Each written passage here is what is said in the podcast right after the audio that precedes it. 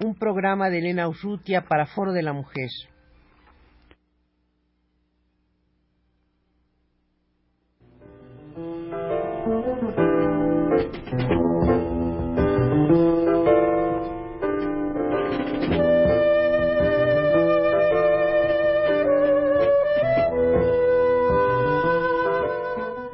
Foro de la Mujer.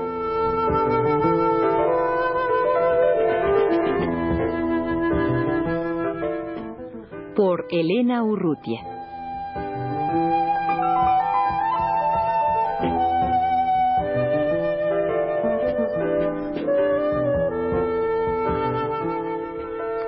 Acaba de aparecer en estos días, publicado por Joaquín Mortiz, el libro de burguesa a guerrillera, Memorias de Alicia Echeverría. Alicia Echeverría está con nosotros en los estudios de Radio UNAM y pues realmente este es el primer libro que escribe. esto, en esto no hay nada, ninguna novedad, siempre un escritor pues tiene un primer libro que escribe, lo que creo yo que es uh, novedoso en el caso de Alicia Echeverría es que acaba ella de terminar este libro que se, que se acaba de publicar y que Alicia Echeverría nació en 1909, ¿no es así, a Alicia? Finales, casi a, a, finales de 1909. Sí, en diciembre, por eso digo 1910, porque si no se añade un año. Este es, Alicia, el primer libro que escribes. Sí, Elena.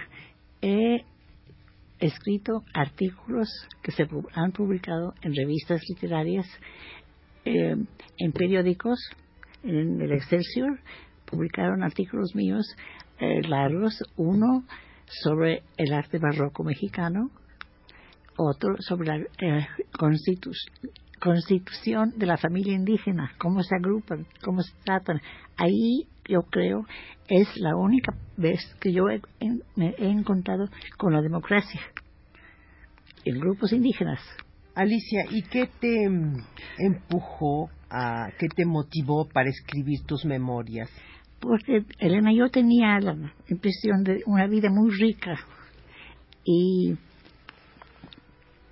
necesitaba comunicarla, comunicarme con, con, la gente, con mi familia, con mis amigos, con todos, porque es una, cosa muy personal, pero al mismo tiempo creo que tiene algunas cosas de interés para extraños. Yo creo que sí, alguien como tú que ha vivido y que recuerda uh, la, el momento de la revolución, que vive en el campo y que por la misma revolución tiene que venir con su familia primero a Toluca, luego a la Ciudad de México, alguien que tiene que salir fuera del país por las razones familiares que fueran, que tiene que vivir en el extranjero, en Estados Unidos concretamente, que aunque de manera indirecta, pero sufre y vive las dos guerras, las dos guerras mundiales y después pues todas las convulsiones de sobre todo de los países centroamericanos, de las revoluciones en América Latina, pues creo que sí que es un arsenal infinito para para contar, para, para relatar. ¿Cuándo empezaste a escribir propiamente las memorias? ¿Hace cuánto tiempo? Hace más de un año. Tampoco así que empezaste. ¿Y, sí, cómo lo hacías? Eh, he hecho muchos eh, me, eh, muchos intentos, pero los rompía porque no me satisfacían. Entonces volví a empezar otra vez. Y el último que el último que rompí fue hace un mes. Ah. Ya tenía yo varias hojas listas, pero no me, no me satisfizo, lo rompí y volví a empezar. Por eso me tardé. Y quería yo hacer eh, una exposición objetiva de mi vida, sin ser demasiado personal y, y mucho menos involucrar a mis amistades, a mis relaciones, con anécdotas que no valían la pena y sin embargo, claro, todas tus, uh, desde luego tus familiares y tus amistades pues van apareciendo como, sí. como es natural. Eh, a mí me, me, llama mucho la atención, Alicia, eh, esta eh, estancia que tuvieron ustedes, tú con tus padres y tus hermanos, en, en la mina de Michoacán. ¿Tú qué edad tenías en ese momento? Pues yo creo que unos cinco años. Unos cinco años. Hablas de que vas ahí al, al kinder por primera Sí, vez, ¿verdad? Y cuando se anunciaba la- que llegaban la- los ejércitos de cualquier índole, nos metían a la mina a las mujeres y a los niños. Y a los caballos los finos, caballos decías, sí, sí. porque se llevaba todo lo que podían. Había que preservar, ¿no? Sí.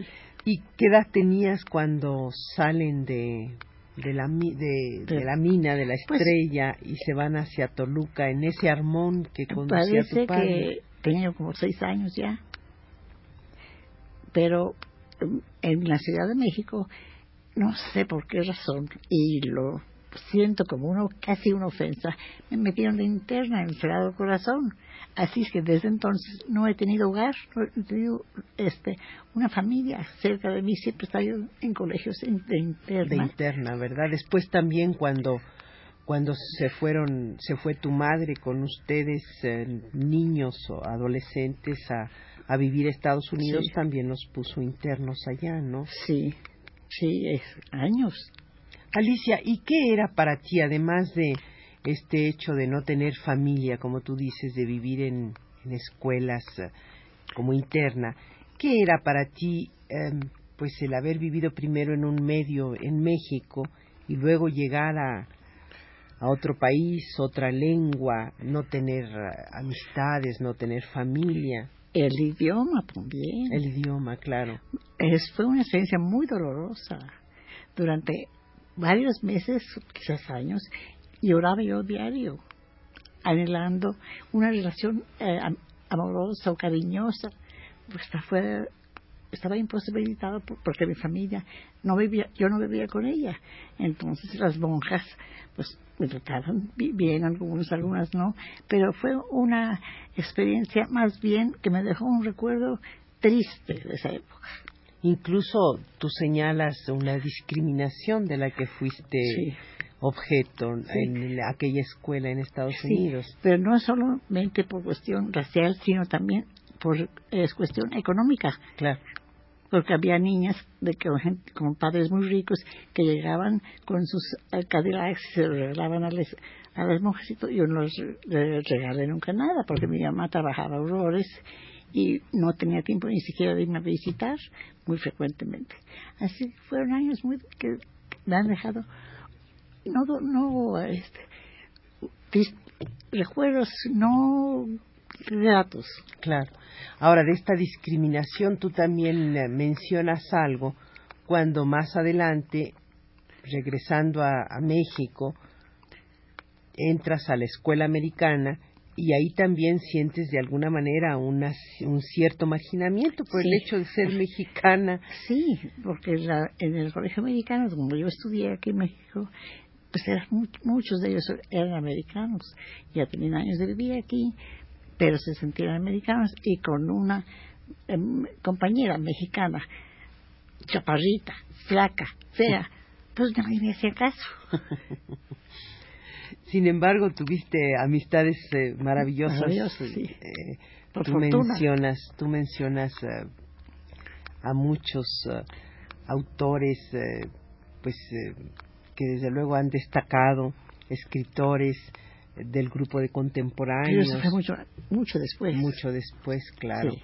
Ya para entonces estaba yo casada y con niños y tuve la suerte de introducirme al grupo de los contemporáneos muy rápidamente cuando empecé a vivir en México y encontré un ambiente muy propicio para el diálogo para con Javier Villaurrutia, con el, con los Cuesta, con Cele- Celestino Corostiza, con todo ese grupo de contemporáneos era mi grupo, mi- mis amigos casi diario me visitaban. Yo tenía open house.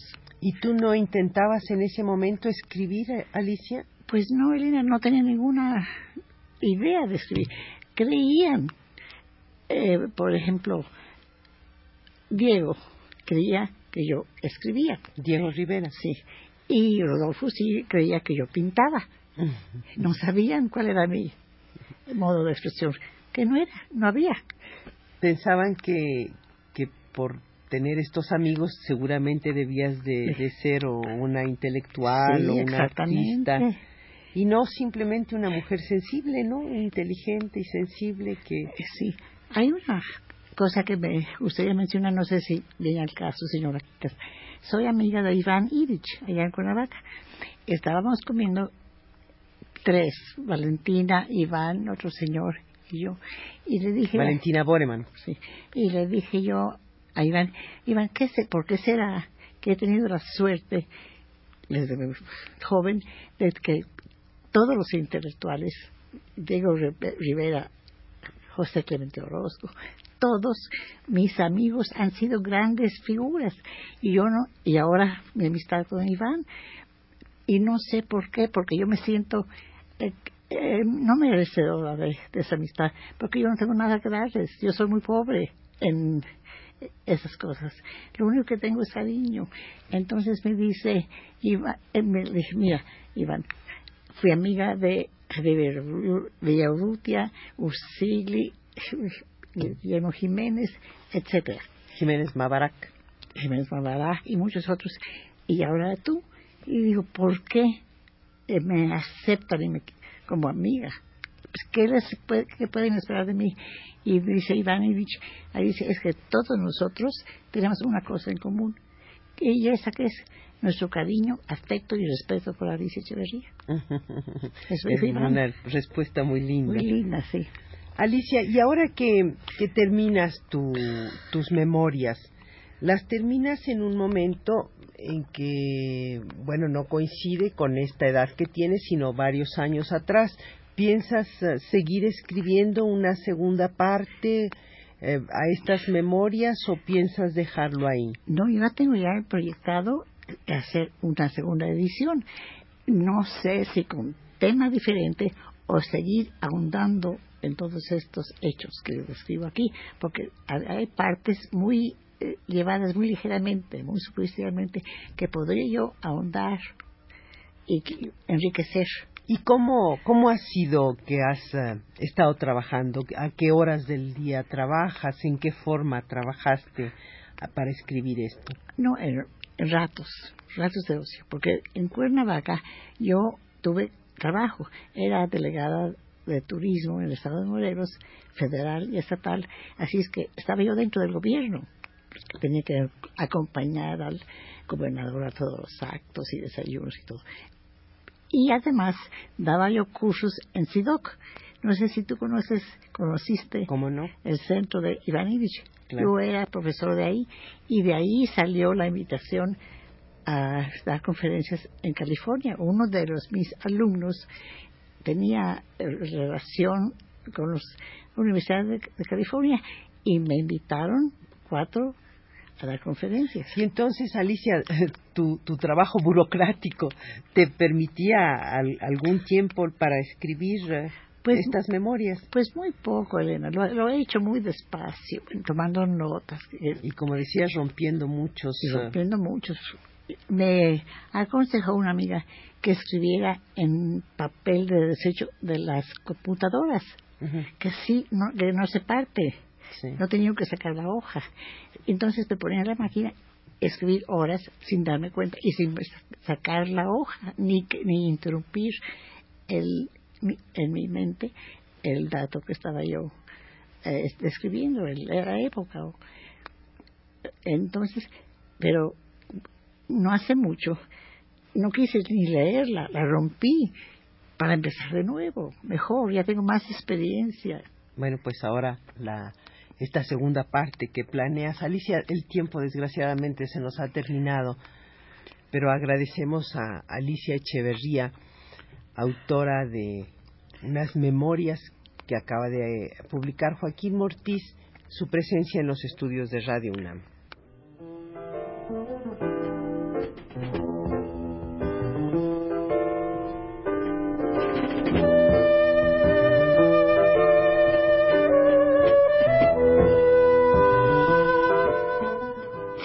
De la Mujer.